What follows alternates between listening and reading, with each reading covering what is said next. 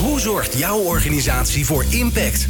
Wat betekenen jullie voor de samenleving? Bedrijven hebben de kracht om maatschappelijke vraagstukken op te lossen. Zo zorgen zij voor winst op alle vlakken. In Impact hoor je leiders en experts over duurzaamheid, MVO, circulaire economie en natuurlijk Impact met Glenn van der Burg. Wie werkt er zijn hele leven gratis voor jou? Nou, denk maar eens aan de bijen voor een fruitteler, of de zee voor een visser, of alle bomen voor, nou ja, voor ons allemaal eigenlijk, want anders hebben we geen zuurstof. Hoe vertaal je de ongrijpbare waarde van de natuur in economische eenheden? En hoe kan je ons, de burger, overheid, bedrijven ertoe bewegen om waarde aan die natuur toe te kennen.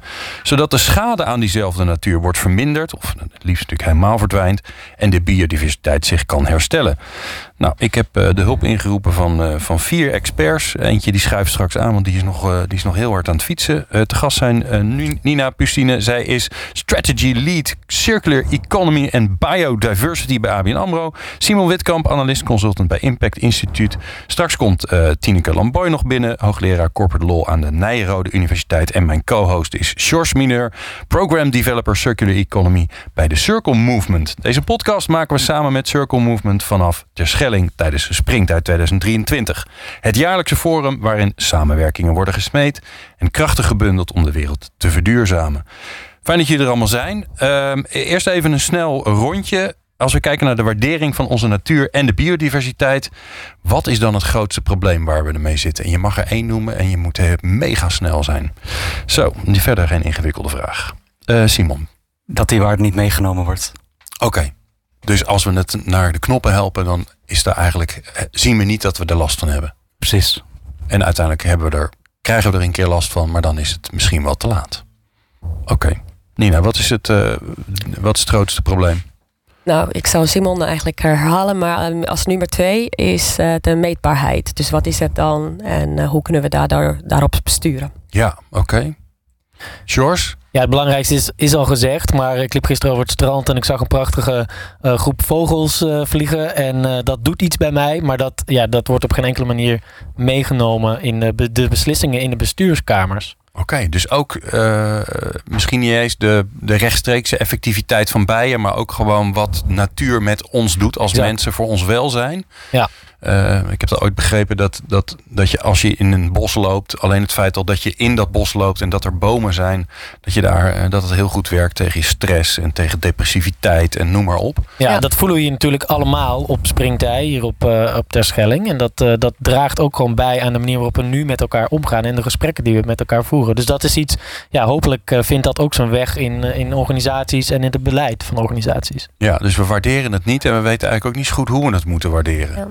Nou, ik denk dat wij het wel ergens intrinsiek waarderen. Dus met een andere lemtoon. En uh, dat is in ieder geval voor mij uh, wat, wat soort hoop geeft met dit thema. Dat klimaatverandering en oké, daar voelen we ook iets van. Maar het voelt toch zeg maar qua invloedssferen en, en het voelt toch echt meer als een soort globaal probleem en iets. En um, uh, natuur is iets heel wat dicht bij jou is. En ook als je dan het ziet dat het goed gaat met natuur, dat, dat voel je. En dat herstellen van natuur, dat kan je zien.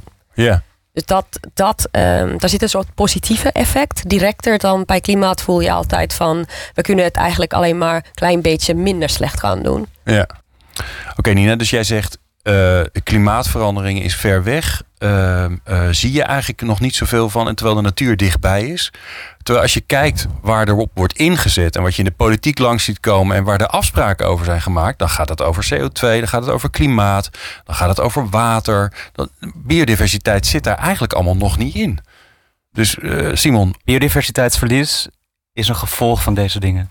Dus klimaatverandering, maar ook watervervuiling zijn belangrijke drivers van biodiversiteitsverlies. Want als we dat doen, dan vernietig je eigenlijk de natuur. Uh, is er minder ruimte voor, voor dieren? Is er, is, kunnen er minder soorten leven? Ja. Uh, twee andere. Maar uh, ik hoorde net, ik zat gisteren toevallig even in een sessie, die Harm Edenslijn, die zei even gewoon, ja, we, hebben de, de, de wetgeving rondom Roundup, die is gewoon verlengd. Dat mag je gewoon nog blijven gebruiken. Schijnt toch niet zo'n probleem van te zijn. Terwijl ik ooit had begrepen dat dat voor eh, onze biodiversiteit nogal dodelijk was allemaal. Dus er gebeurt iets raars, toch dan? Ja, dus dat wordt niet meegenomen in die besluitvoering. Ja. En dat zou wel moeten. En dat kan alleen maar doordat je het meet. En dat kunnen we ook. Oké. Ja, precies. Want dat is wel een misvatting. Ik hoorde je net zeggen van ja, we weten het eigenlijk niet zo goed, maar we weten het wel goed hoe je het kan meten, toch, eh, Simon? Dat is ook jouw. We hebben, best, we hebben goede methodes om dat te meten. Om eerst de inschattingen te geven. Ik noemde al die twee drivers, dus ook nog luchtvervuiling en landgebruik. Dat, dat kunnen we gewoon een waarde geven, eigenlijk een negatieve waarde. Als je het uitdrukt in hoeveel natuur je daarmee vernietigt, hoeveel ecosys- ecosystem service, dus ecosysteemdiensten, Ja. daarmee verloren gaan. Ja. Ja, en kun je dan ook een waarde, want ik vind, ik vind het ook weer zo gek klinken. Ik snap dat het moet. Maar kun je dan ook een waarde eh, plakken op het verlies van, eh, van bijensoorten, de sterfte van insecten, wat natuurlijk, ja, wat iedereen ook wel gewoon ziet als je wel eens over de snelweg rijdt. Ja, ik weet Ja. nog van vroeger, toen ik jong was, toen zat de hele ruit vol en nu zit er gewoon helemaal niks meer op. Het is echt shocking. Dat kan zeker, doordat de, de waarde die die bijen creëren, die verdwijnt. Dat kan je een waarde geven. Dat is heel ingewikkeld om al- dat voor alle soorten te doen. Wat we nu doen is een algemenere eh, methode gebruiken. Waarbij we eigenlijk zeggen, 1 hectare natuur is een bepaalde waarde. En dat hangt af van waar dat in de wereld is. Eigenlijk per bioom. Oké. En, Dus het en- is dan de hele, de hele natuur, dat, die hectare, dat is een bepaalde waarde voor ons. Oké, dus je, je, je, je kiest niet helemaal naar een stukje uit te kiezen, maar die, Nee. de, habitat zelf. We kiezen daar- dat daar om zit dat de hele wereld te kunnen doen. Ja. Dus bijvoorbeeld wat we ook voor ABN AMRO hebben gedaan. We kijken naar investeringen. Dat, dat geld komt ergens terecht. En daardoor, in de, die ketens die daardoor worden gefinancierd, vindt er impact plaats. Ja, verdwijnt er Bijvoorbeeld- natuur. Nou, nee, er vindt watervervuiling plaats. Dus bijdrage aan klimaatverandering. En daardoor verdwijnt de natuur. Oké. Dus het is een gevolg dan van de impact. Zoals Ja. wij het noemen. Ja. Ja, en dat, dat Tineke? geeft. Ja, sorry. Ja, gisteren was ik bij een eh, congres over Sustainable Finance. Eh, daar sprak ik samen met eh, Karin van Dijk van het ASN Impact Investment Fonds over biodiversiteit. En zij bevestigt dat ze 1 hectare gebruikt als waardeunit. En dat met 1 euro ze 1 hectare kunnen voorzien. Dus dat is ongeveer de waarde van die 1 hectare natuur waar ook ter wereld. Op dit moment zal zij dat hanteren als een meetsysteem. En ze zegt ook van ja, dat is helemaal niet perfect. Maar we moeten ergens beginnen, Ja. Tine, maar de- want anders gebeurt er niks. eh, even dat ik het echt snap. De waarde van 1 hectare natuur is 1 euro? Nee, ze zegt met 1 euro in mijn fonds Ja. 1 hectare herstellen Stellen. of beter Oh. maken. Dan kan ik biodiversiteit toevoegen aan die 1 hectare. En, en die waarde die voor ons dan, dus dat er schone lucht is, dat er hout is, is ongeveer, zou ik zeggen, rond de, rond de 3000 euro. Dus je kan, zou dan kunnen zeggen, met 1 euro kan ik 3000 euro waarde creëren in natuur. Klinkt alsof we bij deze het probleem hebben opgelost. Ja, gisteren kwam het Ja, sorry, ik schrik er een eh, beetje van. Ja, gisteren kwam het eh, jaarverslag uit, het impactverslag van het eh, Biodiversiteitsfonds van ASN. Maar even hoor. 1 eu- met 1 euro kun je een hele hectare natuur beschermen. Om te voorkomen dat het dus eh, nou ja, eh, sojavelden worden of wat dan ook. En de, de waarde van die ene hectare, Simon, zeg jij, eh, die is 3000 euro. Wat ik nog steeds relatief weinig vind. Ja. Denk ik dan. Maar oké. Maar zij investeert in bedrijven. Hè? Dus bijvoorbeeld in een koffieplantage waar allemaal grote bomen boven staan, schaduwkoffie. Of in een gebied waar je natuurrecreatie kan doen. Ja. Of op een bepaalde manier eh, een stuk van de zee beschermen. Dus het zijn business units waar ze ook eh, winst uit halen. Ja. En met 1 euro, Extra. met 1 euro van hen, wordt dat gebied dan verbeterd Ja. qua biodiversiteit. Maar het probleem is dus dat die waarde in dingen zit die we nu niet waarderen. Zoals een schone lucht bijvoorbeeld. Ja. Hoe gaan we dat oplossen dan? Door dat wel te waarderen. Ja, wie moet wat waarderen? Want jullie hebben het uitgerekend, dus dat is alvast mooi. Het is gefixt, daar hoeven we er niet meer over na te denken. Nou, dat, dat doen wij dus voor bepaalde klanten in de infrastructuursector, in de banksector. Dan rekenen we uit hoeveel, zit, hoeveel is die impact in die waardeketen door de investeringen of door de Ja. inkopen. Maar dat is nu omdat ABN AMRO dat leuk vindt om te doen. En ze zijn Ja. ervoor gemotiveerd. En ze hebben een mooie purpose. En nou, bla bla bla. Het is nog niet dat wij Het die hoeft prijs niet, betalen. eh, maar het geeft ons inzicht van waar ligt onze negatieve impact. Ja. Waar kunnen we prioriteiten stellen. En welke gesprekken moeten we met welke klant gaan maken. Ja. Dan dus over welke transities, welke veranderingen in hun bedrijfsvoering moeten we op het sturen. Dus dat inzicht geeft het. Maar het is nog niet beprijsd. En ja, dat weet ik ook niet wat jullie zouden aanbevelen. Of het, uh, omdat met CO2-belasting en dat soort zaken wordt gewerkt aan beprijzing van, van CO2. Maar zeg maar dat deze aspecten daar ook in meegenomen worden. Het lijkt mij dat dat de lange termijn richting moet zijn. Dus dat je echt voor de schade moet betalen. En dat dat bedrag dan wordt ingezet om uh, de natuur weer te herstellen. Maar uiteindelijk, de belangrijkste is in ieder geval ook op onze agenda. En dan zeg, uh, geven dat NGO's ook aan zo. Wij moeten focussen op het reduceren van het negatieve effect. Dus de watervervuiling, de uh, grondvervuiling, et cetera. Ja, en het mooie is natuurlijk dat je, als het gaat over biodiversiteit, dat er dus ook een regeneratief karakter in zit. En dat je dus niet alleen je negatieve schade uh, kan of dient te reduceren, maar dat je dus ook op herstel kan inzetten. Dus uh, uiteindelijk wil je natuurlijk dat alle bedrijven snappen wat hun negatieve en ook positieve impact is en kan zijn. En dat niet alleen aan het einde zeg maar een, een bedrag ergens wordt afgetikt. Uh, maar dat mensen gewoon nee, ja. dat niet meer gaan doen. Mensen, ja, bedrijven. Dat is natuurlijk het gevaar wat je nu met CO2-beprijzing ziet. Ja, dan wordt het toch gewoon wordt het eigenlijk soort van afgekocht. En uh, dan zijn Precies. we klaar. Hè? Zolang we genoeg winst maken, is het niet zo'n probleem. Ja. Tineke?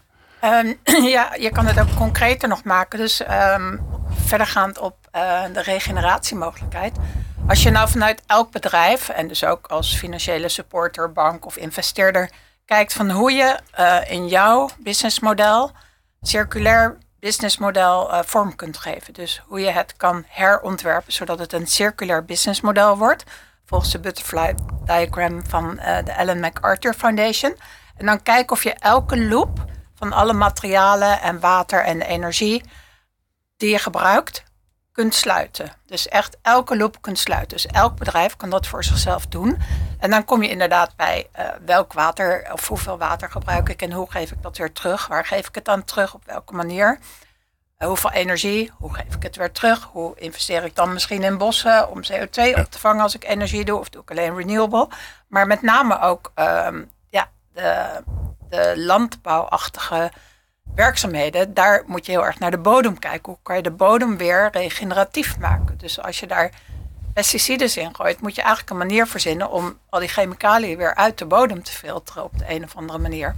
Of dat niet meer te gaan doen. Dus biologisch gaan boeren, bij wijze van spreken, en andere methodes te verzinnen. Dus dat is het idee per bedrijf. Ja. En als je daar als financiële instelling achter zit, als investeerder of financier, dan moet je dat dus eigenlijk vragen van je van al je. Ja. Ja ja, maar het is wel interessant, Tineke, dat je dat zegt. We hebben net een aflevering gemaakt over circulaire risicomodellen. Die er gewoon nog niet zijn. Uh, en de lineaire wel. En als je daar als circulair bedrijf in gestopt wordt, dan komt eruit: uh, Computer says no, we gaan u niet financieren bij de gewone bank. En sterker nog, die worden al allerlei regelgeving in de, in de weg gezeten. Dus, uh, en dat is volgens mij jouw vak, hè?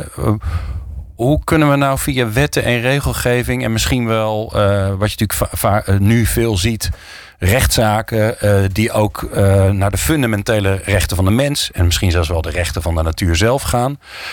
Om, om die, die wetten en die regels ons te laten helpen in die transitie in plaats van dat ze in de weg zitten. Want dat gebeurt ook vaak. Ja, we hebben toevallig vorige week een brainstorm gehad met een aantal uh, collega's bij Nijrode. Over um, ja, eigenlijk boek 2BW, het boekhoudsysteem wat daarin is vormgegeven. Dat is natuurlijk uitgewerkt door de Raad van de Jaarrekening in allerlei andere um, handleidingen. Hoe je op dit moment zo'n circulair businessmodel kan um, opnemen in je boekhouding en daarover kunt rapporteren. En op zich zou dat kunnen. Stel je bent IKEA en uh, je maakt een Billy, die is van hout. Nou, dan begin je dus eigenlijk met een schuld. Oké. Okay. Begint met een schuld omdat je hout uit de natuur neemt. Ook al is het je eigen gebied. Nou, dus je zou eigenlijk weer moeten planten. Dus je moet die schuld weer uh, neutraliseren. Of je moet hem heel lang op de balans houden. Uh, totdat je de billy weer terug hebt en dan de hele tijd weer doorverkoopt. Repareert en doorverkoopt. Ja. Dus wij zitten nu ook te puzzelen met de accountants en de juristen van Nijrode en ook andere collega's van andere universiteiten.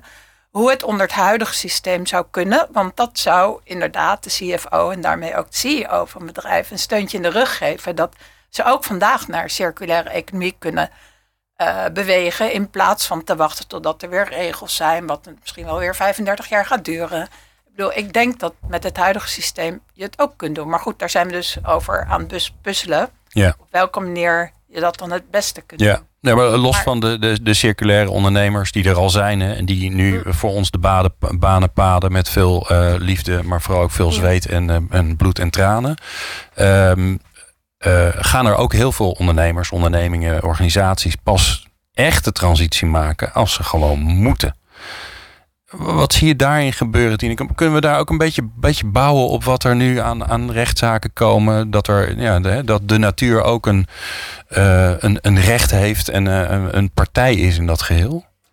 Ja, als je kijkt naar het rapport van de Wetenschappelijke Raad voor de Regering, wat vorige week uitkomt, dan moet ons, eh, onze overheid touwtjes veel duidelijker in de handen nemen, veel duidelijker strategie bepalen van dit is wat we moeten doen om die natuur te redden, om het klimaat eh, te behouden eh, zoals het nu is en dat het niet verder verandert, om het zoetwater te zorgen dat ze die bronnen ook houden. En zo zijn er nog zes planetary boundaries waar de regering eigenlijk een taak heeft, ook op grond van allerlei internationale verdragen, om te acteren.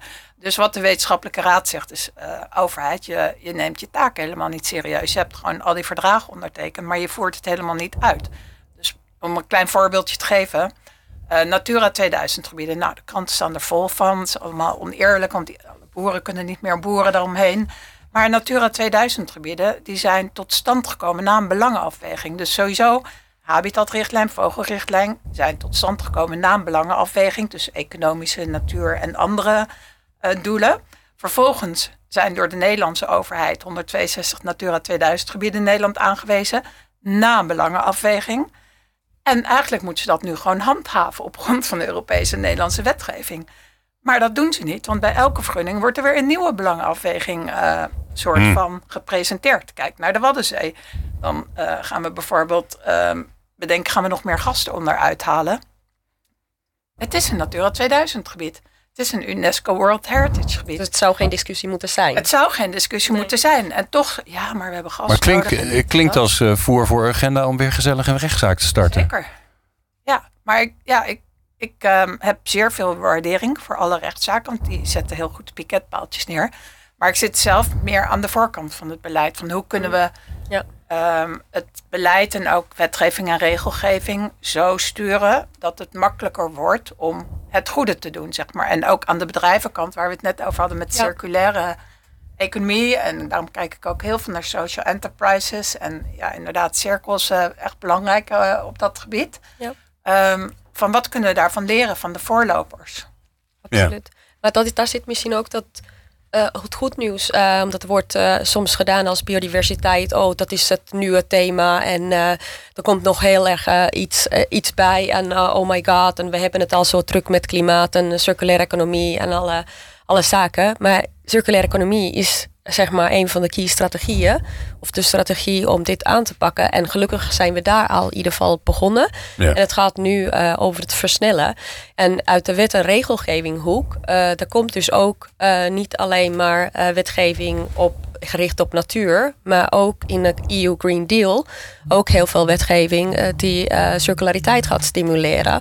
Eh, dus dat gaat hopelijk helpen. En wat in onze wereld heel erg speelt, en Impact Institute kan daar echt super goed in ondersteunen, Ja. is de ehm, eh, reporting directives. Dus we moeten straks echt billen bloot met z'n allen. Wat doen we aan alle deze topics? Met veel meer detail en met een plan. Dus niet alleen van ja, een paar KPI's, maar echt met een plan. Maar zit biodiversiteit in die CSR, die, eh, zit die Ja. erin? Ja. Die zit erin, Ja? maar die Zit. wordt volgens mij niet verplicht. Dat is, een, Oh, hoera. dat is heel jammer. Maar ik denk dat het sowieso, als je dit intrinsiek belangrijk vindt, dat is het sterkste. En Ja. ook financieel, denk ik, op de lange termijn. Omdat je dan een voorloper bent. Ah, Ik weet niet of je kan zeggen dat het niet verplicht is. Het is verplicht als het voor jou een materiële to- topic is. Oké. En er zijn heel Ja. weinig bedrijven die een case kunnen maken. eh, die de vervuiling veroorzaken, dat het niet voor hun een materiële topic Ja, is. klopt. En dan is CSRD is voor hele grote bedrijven in principe. Terwijl de OESO-richtlijnen voor alle bedrijven zijn die in Nederland gebaseerd zijn. Of een, ja, hun basis hebben. En daar staat ook biodiversiteit heel duidelijk in. In juni zijn de nieuwe OESO-richtlijnen gepubliceerd. En ehm, het Parijsakkoord en ook biodiversiteit zijn juist thema's die heel erg naar voren zijn gebracht. Ja. En dat geldt in principe voor alle bedrijven in Nederland. Dat zijn richtlijnen aan alle bedrijven in Nederland die ook zaken doen over de grens. En dat is bijna elk bedrijf in Nederland. Ja, en daar zal de gemiddelde MKB'er geen idee van hebben dat het bestaat. Ehm, nou, maar je hebt veel plat. convenanten in Nederland in heel veel verschillende sectoren waar ook heel veel MKB'ers in zitten. Ik ben Ja. de voorzitter van het metaalconvenant. En dat draait dus helemaal om de OESO-richtlijnen. Dus deze MKB'ers, eh, van kleine recyclebedrijven tot en met data, zijn wel degelijk bezig met de OESO-richtlijnen. En ze zijn al vier jaar bezig met hoe ze de due diligence inrichten en eh, welke acties ze nemen om de ehm, gedetecteerde problemen op te lossen, aan te pakken. En dat is niet alleen de metaalindustrie, dat zijn eh, ook nog elf andere sectoren die daarmee bezig zijn. Ja. Dus ik zou niet gauw zeggen dat de gemiddelde MKB'er er geen kennis van heeft. En Tineke, is dat. ehm, wat kan je daarin verwachten, zeg maar, van, van kleinere organisaties? Kijk, CSRD, die, die afkorting die kwam net langs. Dat, wordt, dat geldt voor grotere organisaties. En je ziet dat die grote organisaties daar aan, op, eh, aan het voorsorteren zijn. Door, door serieuze teams samen te stellen. Die daar expertise op ontwikkelen. Of die in huis halen via eh, partijen zoals Impact Institute. Maar hoe gaat het er dan uitzien voor kleinere organisaties. als je dat dan relateert aan die eh OESO-richtlijnen? Wat, wat moeten zij doen om dat te kunnen integreren in hun werkzaamheden? Een goede vraag. Dus de CSRD die zegt dat je bijvoorbeeld eh, het OESO-richtlijnen ehm, systeem kunt gebruiken als kader om te rapporteren. En je moet rapporteren over jouw eh, negatieve impacts in de keten. Dus de keten van alle producten waar je in zit en diensten. Dus ook software heeft negatieve effecten bijvoorbeeld. Softwareontwikkeling en gebruik. En dus dat betekent dat je bij al je toeleveranciers informatie moet vragen. Dus die MKB'ers, die krijgen dadelijk, of nu al, heel veel vragen van de grotere partijen over hoe zij hun business hebben ingericht. En eh, op welke manier ze positief dan wel negatieve impact hebben op het klimaat, Parijsakkoord, ehm, CO2, of ehm, biodiversiteit, water, eh, mensen, eh, sociale normen. Dus eh, ja, ze krijgen er allemaal mee te maken. Het is gewoon Ja, ja. onderdeel van zaken doen Dus eigenlijk. dat gaat heel erg cascaderen. Dat die grote bedrijven nu Ja. moeten. Dat gaat er in ieder geval ook voor zorgen dat ze door de hele keten heen. Het houdt niet op bij, eh, bij het eerste. Ja, Absoluut. klopt. En En dat- en dat rapport van de WRR heet ook iets van eerlijk zaken doen of goed zaken doen. Dus dat is wel gericht aan alle. Ja. Maar ik snap je punt ook wel dat het natuurlijk niet zo heel erg makkelijk is. Als jij een heel klein bedrijf hebt en je, je had al de coronacrisis om te overleven Mm. en je had al de gascrisis eh, om te overleven. Om dan nu weer heel veel managementtijd hierin te stoppen. Ja, dat, dat, Dat zat zeker onder mijn Ja. vraag. En, en misschien, eh, Simon, kan, kan jij dat wel vertellen? Van, kan je een, een voorbeeld geven van een vraag eh, dat een MKB, eh MKB'er eh, in zijn keten zou stellen? Zeg maar? Of misschien weet jij het wel, Tineke, van wat, wat vraagt een metaalbewerker eh, in zijn keten om ja, die informatie boven tafel te krijgen? Want ik, ik heb er niet zo'n beeld bij wat voor vragen dat dan zijn. Nee, je wil, wil concreet weten hoeveel uitstoot er bijvoorbeeld plaatsvindt in de keten van die leverancier weer. Mhm. Dus eigenlijk moet hij dan dat weer door gaan vragen. Maar wat, wa- hoe vraag je dat dan? Nou, hoeveel CO2 stoot je uit per jaar? Dan kan je dat maar. En dat, en dat we. weten ze dan? Of eh, gaan ze dan aan de Of bak? stikstof of Stikstof, eh, alle, ja. alle ja. Ja, in de landbouw moeten ze ook allemaal hun eh chemicaliën eh, rapportages bijhouden. Hè? Hoeveel ze gebruiken, hoeveel ze in de grond stoppen. En het, eh, bijvoorbeeld in de metaalindustrie zijn vragen als eh, uit welke mijnen komen jouw producten? En dan kan het zijn dat dat niet jouw eigen mijn is, maar dat je gewoon daar spullen koopt. En meestal als je spullen koopt of grondstoffen van mijnen koopt, is dat een vrij langdurig contract. Ehm, dus dan kunnen ook de NGO's en vakbonden naar zo'n mijn gaan om te kijken hoe het daar eruit ziet, bijvoorbeeld op mensenrechten en sociale eh, aspecten. En dat gebeurt dus ook. En als je het hebt over recyclers, dan zijn meer de vraag van aan wie verkoop jij het schroot? En dat is elke keer vaak aan de andere partij, want die zit veel meer in handel. Mhm. En dan is de vraag, hoe wordt het daar dan verder behandeld? Ja, dus op zich, In die, die, stortplaats of is dat in Nederland in een hele nette recycling van? Maar ik zie, de, ik probeer, ik, ik ben al een beetje visueel ingesteld. hè, Dus ik zie dan, als ik dan alleen al zelf al denk wat ik als bijzonder klein bedrijfje doe, denk ik, ja, goh, hoe zou dat bij mij zitten? Nou, bij deze podcast, die wordt ergens neergezet. Dat, daar staat ergens een server, dat is van iemand. Dat wordt op een bepaalde manier gebruikt. Er zit software in. Jeetje, Mina zegt al de vragen die ik alleen al moet beantwoorden. Laat staan dat je een iets groter bedrijf en een nog veel groter bedrijf bent. Dus ik zie al die vragen over de hele wereld heen flitsen. Ehm, voordat je het weet zijn we met z'n allen vragen aan het beantwoorden. Ehm, Ja, dat is eerlijk Nou, dat is- zaken doen. ja. Ja. Dat is, eerlijk is het transformatieve je hebt ook, effect? Je hebt ook de afgelopen 25 jaar je hele business kunnen digitaliseren. Dat waren ook lastige vragen. Ja. Oké, dus dit is Ja, gewoon de en, volgende. En dit is belangrijk genoeg om dat te vragen. Ja, hij, hij, weet je, Dit is de- you're talking ja. to, preaching to the choir natuurlijk, hè, hier. Wat, Ja. je, wat je wel wil, eh, eh, zou willen, is dat, ehm, dat het juist gaat over het, het de discussie voeren en waar zit de impact dan. En niet eh, wat je ook een beetje ziet in dit soort processen van eh, juristen die dan proberen Mhm. de regels heel erg te interpreteren en eh, wat moeten we hiermee, et cetera.